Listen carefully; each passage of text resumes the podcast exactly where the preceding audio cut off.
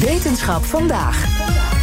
Onderzoekers zijn een trucje op het spoor gekomen waarmee het huidkankercellen lukt om ook naar andere delen van het lichaam te reizen en zich daar te verspreiden.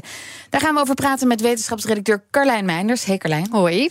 Ja, klinkt niet echt als goed nieuws. Ja, of je zou ook kunnen zeggen, het klinkt wel als goed nieuws. Uh, want alles wat we leren over de trucjes van kankercellen is ontzettend belangrijk. Ah.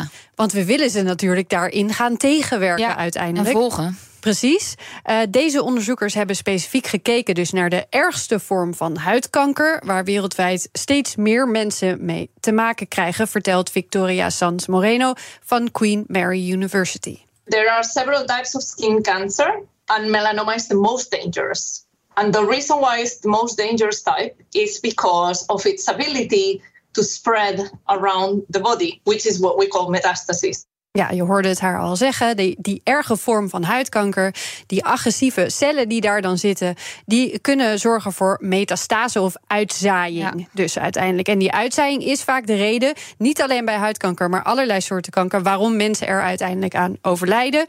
Daarom wilden zij met collega's proberen uit te zoeken hoe kan het nou dat deze agressieve cellen dit überhaupt kunnen. Als je zegt melanoom, dat is toch gewoon van te lang in de zon zitten en je niet insmeren? Of eh, denk ik ja, of moedervlekken hè, die, oh, die heel erg gaan Ja, maar melanoom is de ergste versie. Dus dat is de, de heftigste vorm van de huidkanker, zeg maar. Maar goed, niet elke kankercel kan dus op die agressieve manier uitzaaien. Nee, nee, niet elke gewone cel en ook niet elke kankercel kan dit.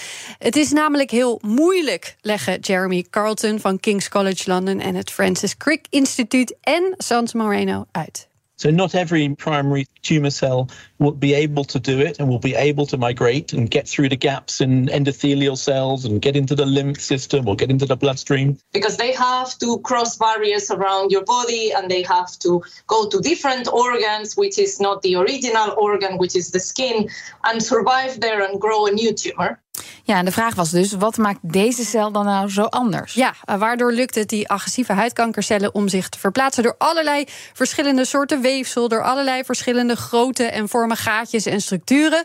Wat hebben ze gedaan? Ze namen tumorcellen van dezelfde patiënt, zowel gewone huidkankercellen van de originele tumor, om het maar zo even te noemen, in de huid, als die hele agressieve kankercellen die later pas ontstonden.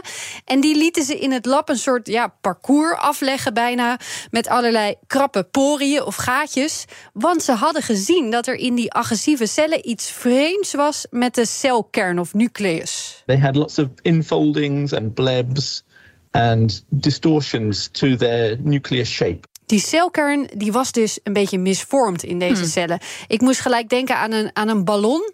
Als je die een beetje lang laat liggen en hij loopt al een beetje leeg en hij raakt wat beschadigd, dan krijg je er soms van die bulten op. Dat is een beetje hoe het eruit zag. Um, uh, en toen ze dat zagen, ja, toen dachten ze: zou dit dan misschien in het voordeel van die cellen kunnen werken? En was dat ook zo? Ja, dat bleek inderdaad zo te zijn. The metastatic cells were quite able to squeeze through many gaps, but the melanoma cells that came from the primary tumor could only squeeze through one round of the constraint. Die agressieve cellen hadden dus geen moeite in het lab met die gaatjes waar ze eigenlijk niet doorheen pasten, maar de minder agressieve cellen kwamen er amper doorheen. En dat lukt ze dus doordat ze hun celkern, een vrij bulkig onderdeel van die cel, kunnen vervormen. Een soort barbapapa's. Eigenlijk wel. Ja. ja.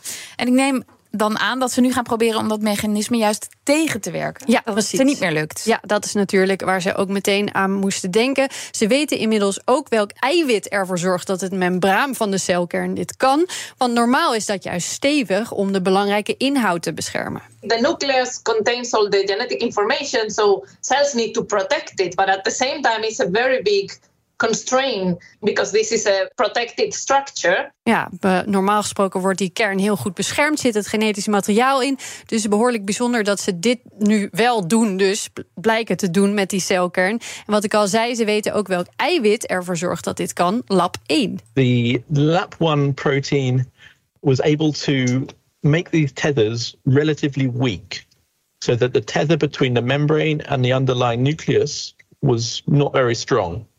And that meant when the pressure built up in the nucleus, you'd allow the bulge out. Ja, eigenlijk doordat het gedeelte van de cel tussen het membraan en die celkern ook nog door dit uh, eiwit werd beïnvloed, konden die, die bulten eigenlijk naar buiten toe ontstaan.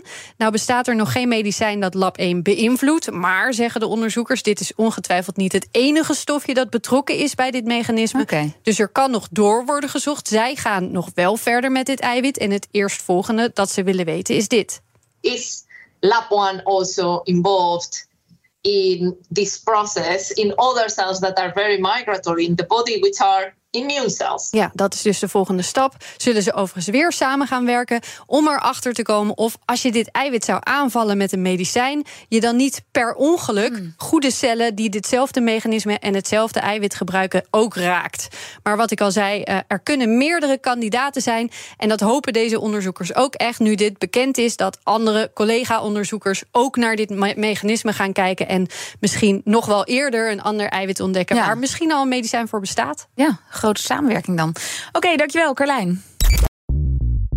Bij BNR ben je altijd als eerste op de hoogte van het laatste nieuws. Luister dagelijks live via internet. Bas van Werven. En heel langzaam komt de zon op rond dit tijdstip. Je krijgt inzicht in de dag die komt op BNR, het Binnenhof in Nederland en de rest van de wereld. De Ochtendspits. Voor de beste start van je werkdag. Blijf scherp en mis niets.